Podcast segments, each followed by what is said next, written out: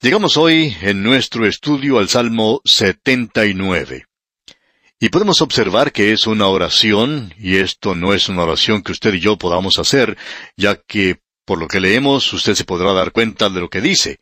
Pero es una oración particular para el pueblo de Dios, la nación de Israel, en ese día de dificultades que se está aproximando para ellos.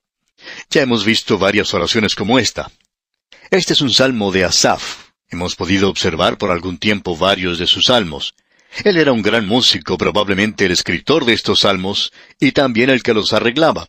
Fue en realidad un asistente de David. No sabemos si David contribuyó a estos salmos o no, aun cuando somos de la opinión que sí lo hizo. Asaf era contemporáneo de David. Notemos pues lo que dice el versículo primero de este Salmo 79. Oh Dios, vinieron las naciones a tu heredad, han profanado tu santo templo, redujeron a Jerusalén a escombros. La ciudad que los falsos profetas habían dicho que nunca podría ser tomada, el templo que ellos habían dicho que nunca podría ser destruido, fue destruido, y la ciudad fue tomada, y el pueblo fue llevado en cautividad.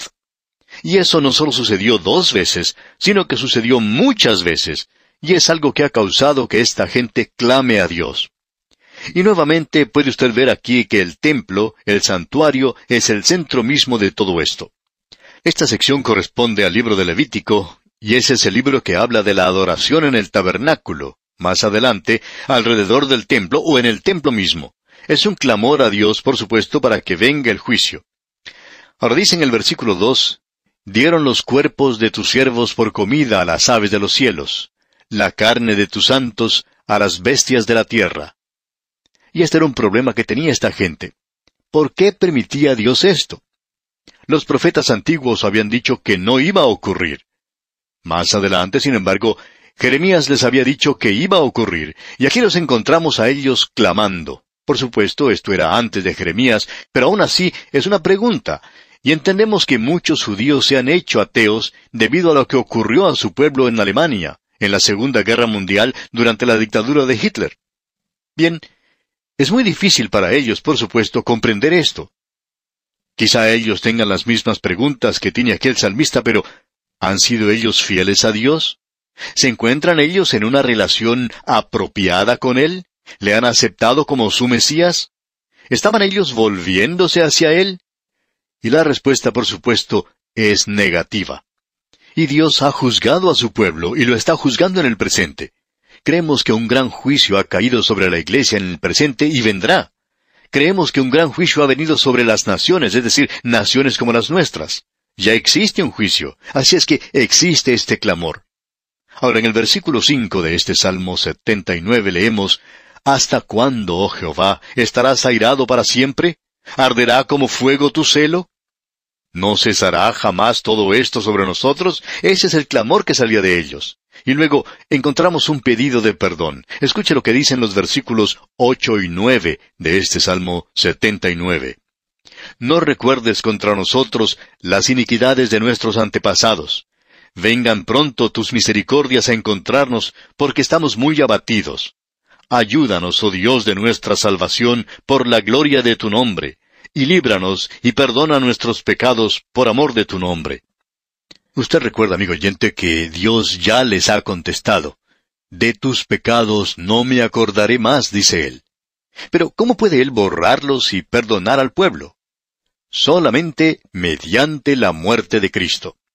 Ahora, cuando él es rechazado, ya sea la persona judía o gentil, ya sea una persona rica o pobre, libre o esclavo, blanco o negro, rojo o amarillo, lo que sea, no hay ninguna diferencia de quién es esa persona. Cuando uno rechaza a Jesucristo, amigo oyente, entonces uno tiene que padecer el juicio. Usted va a tener que estar frente a Él en juicio o en redención. No hay ninguna otra forma de estar delante de Él con excepción de las que hemos mencionado. Así es que tenemos el clamor de este pueblo. Y escuche lo que dice. Esta es una nota lastimera. Leamos el versículo nueve otra vez y la primera parte del versículo diez. Ayúdanos, oh Dios de nuestra salvación, por la gloria de tu nombre, y líbranos y perdona nuestros pecados por amor de tu nombre. Porque dirán las gentes, ¿dónde está su Dios? Ahora ellos se habían estado jactando de esto. Dios estaba entre ellos y los podía librar. Los profetas falsos habían dicho eso, pero ahora Dios no los ha librado y ellos están pasando por el ridículo. Y así llegamos ahora al Salmo 80, y este es otro salmo profético. En todo esto tenemos una continuidad de pensamiento, un desarrollo profético, digamos de paso. La Septuaginta, la versión griega del Antiguo Testamento, llamada así por ser, según se suponía, obra de setenta intérpretes, tiene una descripción que dice el asirio. Y por eso hay muchos que han intentado ubicar a este salmo en otra época. Pero aquí se nos dice de una manera muy clara que este es un salmo de Asaf, al músico principal sobre lirios. Ya hemos visto esto antes y es algo que creemos es importante de notar de parte nuestra. Es un salmo sobre lirios y entonces va a haber una mención aquí del Mesías. Va a mencionarse en este salmo al Señor Jesucristo. Tenemos pues que este salmo 80 comienza diciendo, Oh pastor de Israel, escucha. Esto es algo hermoso de observar. Y este pastor de Israel no es ningún otro que el mismo Señor Jesucristo. Ya se ha hecho mención de las ovejas y el pastor antes. Y aquí lo tenemos en relación con José. Cuando el anciano Jacob estaba impartiendo bendiciones en su lecho de muerte a sus doce hijos, él le dio la bendición más importante a su hijo José, y dijo, Tú que pastoreas como a ovejas a José. Ahora allí se hace referencia al desierto, cuando las tribus de Israel estaban avanzando a la tierra que iban a tomar, según la promesa que se le había hecho de poseerla, y era bajo el liderazgo de Jehová, el pastor de Israel. Pero ¿quién era su líder? Bien, era Josué en esta ocasión. Él era de la tribu de Efraín y fue elegido para guiarlos a esa tierra. Él actuaba bajo el capitán de los ejércitos del Señor. Esta es una parte muy hermosa, es un salmo maravilloso. Permítame leerle el primer versículo del Salmo 80. Oh pastor de Israel, escucha, tú que pastoreas como ovejas a José, que estás entre querubines, resplandece. Esta es una petición a Dios quien se había reunido con esta gente en el lugar santísimo. Luego en el versículo dos leemos, Despierta tu poder delante de Efraín, de Benjamín y de Manasés, y ven a salvarnos. Ahora, ¿por qué se menciona aquí a Efraín, Benjamín y Manasés? Para hallar la razón de esto, uno debe leer el libro de Números allá en el capítulo 2, versículos 17 al 24. No lo vamos a hacer en este instante, pero usted lo puede hacer con tiempo y comodidad y leerlo. Repito, la cita es Números capítulo 2 versículos 17 al 24.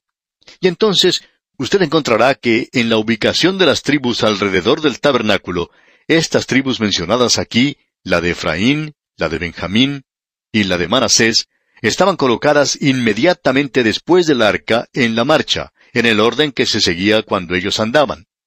Estas tres tribus se encontraban juntas en un costado y ellos seguían inmediatamente después. Ahora el arca les guiaba a través del desierto.